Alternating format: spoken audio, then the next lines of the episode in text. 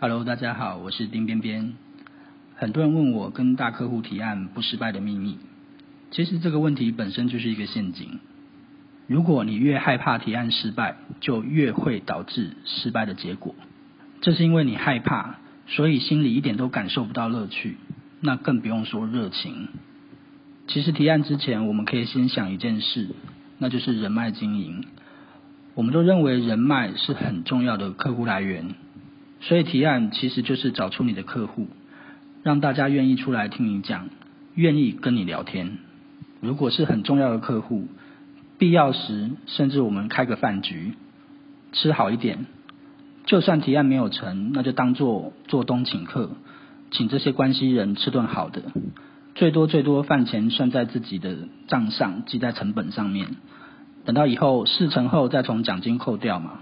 一次提案不成功没有关系，那就检讨自己哪里说的不够清楚，或是说话的方式哪里出了问题。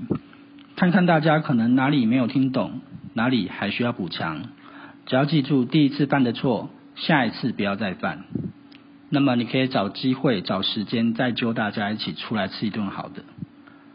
如果你平常是一位人脉经营成功的人，态度也非常积极，只要选好对的时间点，这些客户大多愿意会愿意出来再听你说。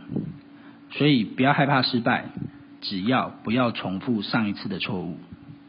其实我们每个人每天都在提案，不但是跟客户提案，也跟老板提案，跟朋友提案，甚至是跟自己提案。